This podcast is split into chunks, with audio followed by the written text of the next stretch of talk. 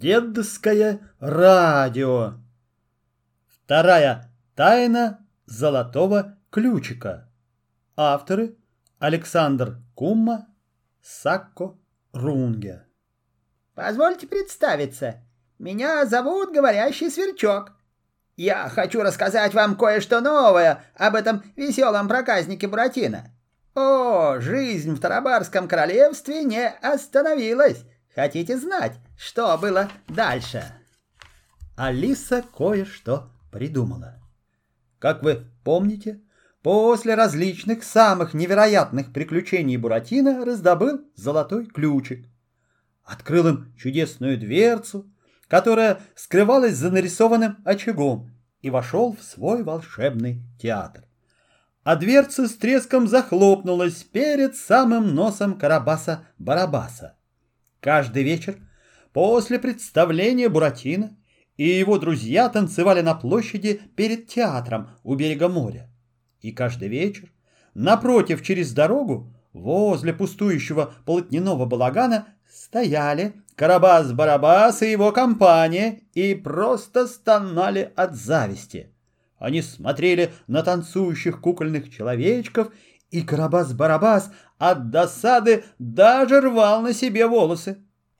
А в этот день, с которого мы ведем свой рассказ, владелец прогоревшего театра особенно негодовал.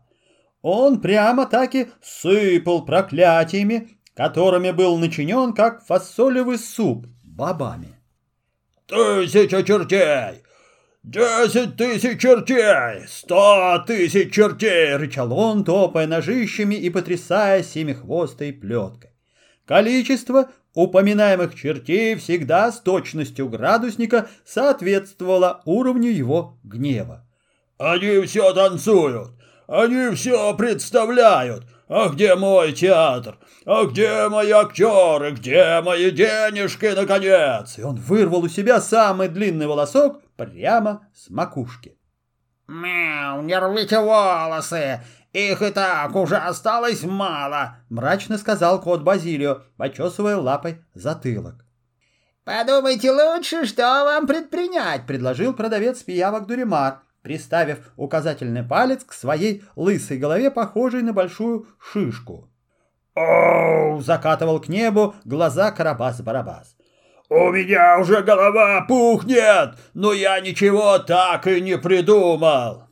«Ха-ха-ха! Зато я кое-что придумала!» — почти пропела лиса Алиса и сладко улыбнулась. «Ну, говори!» — свирепо зарычал Карабас-Барабас и крепко схватил лису за шиворот, как хватают маленьких котят. «Ах, сеньор, пожалуйста, тише!» — пролепетала лиса а то я, чего доброго, могу упасть в обморок. «Да, мяу, она упадет, как же!» — проворчал кот Базилио. «Ты будешь говорить!» — рявкнул Карабас-Барабас и так встряхнул лису, что с нее посыпался желтоватый пух. «Бу-бу-бу-буду!» — заикаясь, выдавила из себя лиса, раскачиваясь в волосатой лапе Карабаса-Барабаса. «Но я не умею разговаривать, когда меня держат за шиворот. Вы сдавили мне горло». «Проклятие!» Карабас-Барабас весь так и дрожал от нетерпения. «У меня просто такая привычка — хватать всех за шиворот. Ну, говори же, милая лисичка, говори!» Он посадил лису прямо на хвост. «Ну вот, люблю вежливое обращение», — нежно пропела лиса. «И еще вот что». Алиса начертила лапкой кружочек в воздухе. «Черт бы тебя побрал, почтеннейшая плутовка!» — проворчал Карабас-Барабас, залезая рукой под бороду и роясь в карманах. «Я и так уже в конец разорен!» Он извлек из жилетного кармана один золотой и с тяжелым вздохом швырнул его Алисе. Та поймала монету на лету, раскрытой пастью, и сразу же на зубок попробовать, не фальшиво ли. «Не могу устоять перед хорошим обращением. Ах, это моя слабость», — призналась лиса. «Так вот, дорогой Карабас». Кот Базилио и Дуримар подкрались поближе и приготовились слушать, но лиса сразу это заметила. «Да», — столько и сказала она, махнув хвостом в сторону кота и Дуримара. «Ничего», — изрек Карабас-Барабас, — «пускай слушают, это свои». «Ну, конечно, свои», — развела лапами лиса. «Я и говорю, пусть слушают, мне не жалко. Дорогой Карабас-Барабас!» Тут лиса перешла на таинственный шепот. «Нет ли у вас какого-нибудь знакомого при дворе Тарабарского короля?» «Глупый вопрос!» — рявкнул Карабас-Барабас. «Нет ли у меня знакомого? Да у меня там есть целый родственник, Шарабан-Барабан, он чуть ли не министр!» «Ах, он чуть ли не министр!» — всплеснула лапками лиса. «Ну, тогда наше дело в шляпе!» «Вы слышали? Он чуть ли не министр!» Сложив лапы рупором, насмешливо закричал кот Базилио на ухо Дуримару. Надо сказать, продавец пиявок был туговат сразу на оба уха, вечно подслушивая, припадая к замочным скважинам и всевозможным щелям, откуда дули сквозняки, Дуримар простудил себе уши и с тех пор закладывал их ватой, но менее любопытным от этого не стал. «Ну, ну, что же дальше?» — тряс бородой Карабас-Барабас. «Вы должны пойти к этому чуть ли не министру», — продолжала лиса, «и попросить его, чтобы он отобрал театр у папы Карла и отдал вам». «Здорово!» — завопил Карабас-Барабас. «Ой, да лиса!» И с размаху хлопнул ее по плечу своей огромной лапищей. «О-о-о-о!» Лиса сморщилась от боли.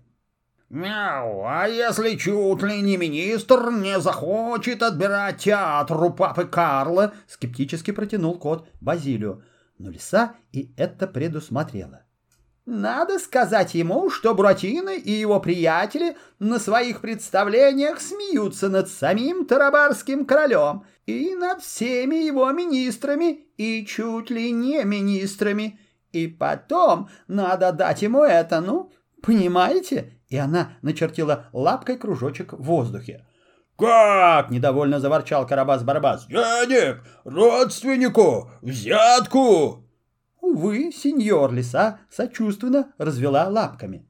Сейчас родственные чувства ничего не стоят. Вернее, стоят, но еще дороже, чем неродственные. Ох, я наперед знаю, любой этакий родственничек, когда обратишься к нему за помощью, начнет твердить, втолковывать, что он рискует, рискует головой. А чем больше риск, тем больше дай ему на лапу. Короче, он попытается содрать с тебя три шкуры по-родственному.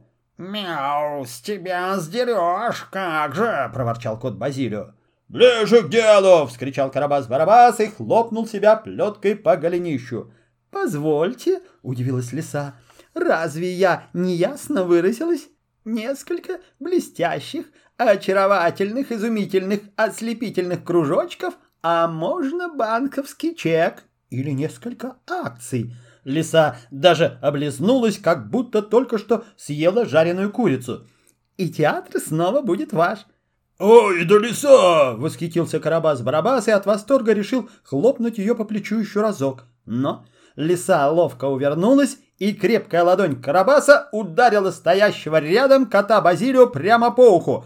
«За что?» — взвился оскорбленный кот. «Это и так, любя!» — объяснил Карабас-Барабас. «Киса, я подарю тебе самую жирную мышь на свете! За мной, вперед, во дворец Тарабарского короля!» Страна закрытых дверей.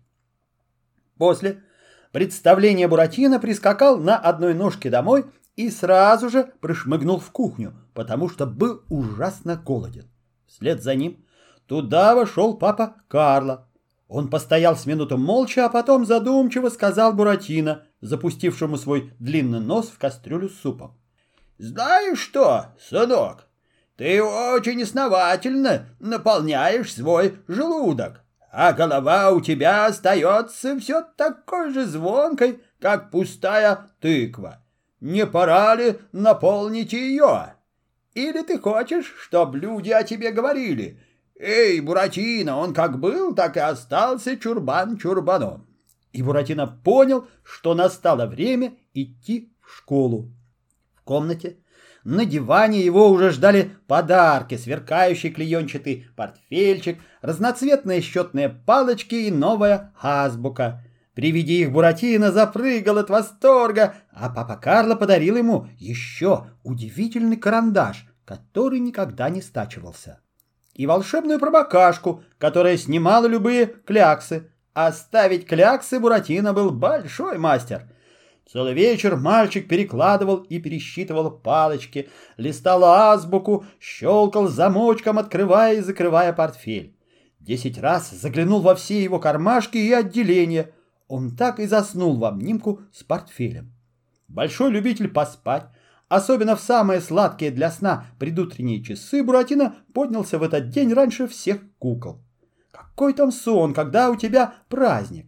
Правда, не обошлось без ссоры с будильником. Он долго звенел над ухом Буратино. Мальчик погрозил ему кулаком, но все-таки встал. Буратино почистил щеткой курточку, колпачок, наваксил ботинки. По дороге он бормотал про себя. «Я иду в школу, там очень интересно. Азбуку не променяю ни на что. Кино хотелось бы, но не пойду. Конфеты заманчиво. На азбуку конфеты не променяю. Вот какой я стал умный». К сожалению, школа была далеко от театра, и добрался туда Буратино примерно через час. У школьных дверей стоял развощекий человек такой толщины, что на его черном костюме расходились швы. Этот господин ел пирожок и дружески улыбался Буратино. «Куда это ты идешь, мальчик?» — любезно спросил господин. «Я в школу», — вежливо ответил Буратино. «Очень похвально», — одобрительно сказал господин. «Но, дорогой мальчик, я что-то не припомню в своей школе ученика с таким длинным носом. А ведь я должен помнить все носы, потому что, между прочим, я директор этой самой школы, сеньор Доктринус. «А вы не можете меня помнить, сеньор Доктринус», — сообщил Буратино, «потому что я сегодня первый раз». «Первый раз? И уже опоздал», — поморщился директор. «Ну что ж, Лучше поздно, чем никогда. Дорогой мальчик, а ты принес с собой то, без чего процесс обучения протекать не может. И хотя сеньор Доктринус выразился довольно туманно, Буратино сразу понял, что он хочет сказать. За свою недолгую жизнь в стране тарабарского короля он уже привык к таким выражениям.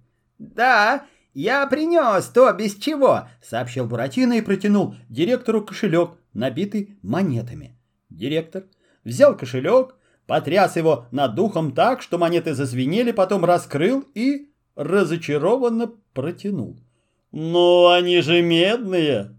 «Конечно, медные!» — подтвердил Буратино. «К нам в театр ходят бедные люди, и мы не можем брать с них большую плату. Они платят за билет всего одну маленькую медную монету». Но директора совершенно не интересовало, кто ходит в театр. Он закрыл кошелек и наставительно сказал. «Видишь ли, дорогой мальчик, процесс обучения требует огромных затрат. Одного мела не напасешься, а чернила...» «Я буду приносить мел с собой», — пролепетал Буратино. «И чернила тоже». «А розги ты тоже будешь приносить с собой?» — насмешливо спросил Доктринус и захихикал. Его живот заколыхался от смеха, и швы на костюме в нескольких местах разъехались. «Ты знаешь, сколько розок ежедневно приходится обламывать о спины этих маленьких тупиц, у которых на уме только шалости и развлечения? А дополнительная зарплата учителям, деньги на подарки по торжественным дням? Ведь правительство отпускает на школу сущие пустяки» Я уже не говорю, сколько денег уходит на лампочки и стекла в окнах. Их только успевай менять. Вот по всему поэтому мы берем вознаграждение за наш тяжелый труд в виде серебряных монет большого размера. Этим мы отличаемся от соседней школы, которая берет плату золотыми монетами. А тебе, мальчик, я могу дать замечательный совет. Иди трудись, обществу нужны крепкие руки. А как же голова? Вздохнул Братина. Как насчет того, чтобы наполнить ее знаниями? «Ни в коем случае!» — испуганно воскликнул сеньор Доктринус. «Зачем же портить такую замечательную, такую звонкую голову?» И директор легонько щелкнул Буратино по макушке. Раздался звук, будто постучали в пустой деревянный бочонок. «Э-э-э!» — заулыбался Доктринус. «Эдак, еще в твоей головке появятся дерзкие мысли. Иди, мальчик, трудись. А с этими деньгами...» Директор высыпал на ладонь монеты из кошелька. «Давай поступим по справедливости. Половину из них я возьму за этот преподанный тебе урок, а остальные на, возьми, сходи на них в кино или купи леденцов. Я разрешаю». Грустный и усталый Буратино поплелся домой. «Как долго ты учился, сынок?» — встретил его папа Карло. «Учился, только не в школе», — пробурчал Буратино. «Оказывается, наполнить голову знаниями не так-то и просто, если кошелек не наполнен». И тут выяснилось, что такая история произошла не с одним Буратино. Пьеро не приняли в художественное училище, Мальвину не взяли на курсы кройки и шитья, даже Артемон не попал в школу дрессировки собак. Буратино был очень возмущен. Мы открыли дверь в театр. Обрадовались, ворчал он. А другие-то двери закрыты. Не знал Буратино, что Тарабарское королевство — это была страна закрытых дверей. И даже дверь в кукольный театр, была ли она открыта по-настоящему? Разве не было в этой стране мальчиков и девочек, у которых не нашлось бы даже медного грошика, чтобы заплатить за вход? Продолжение следует.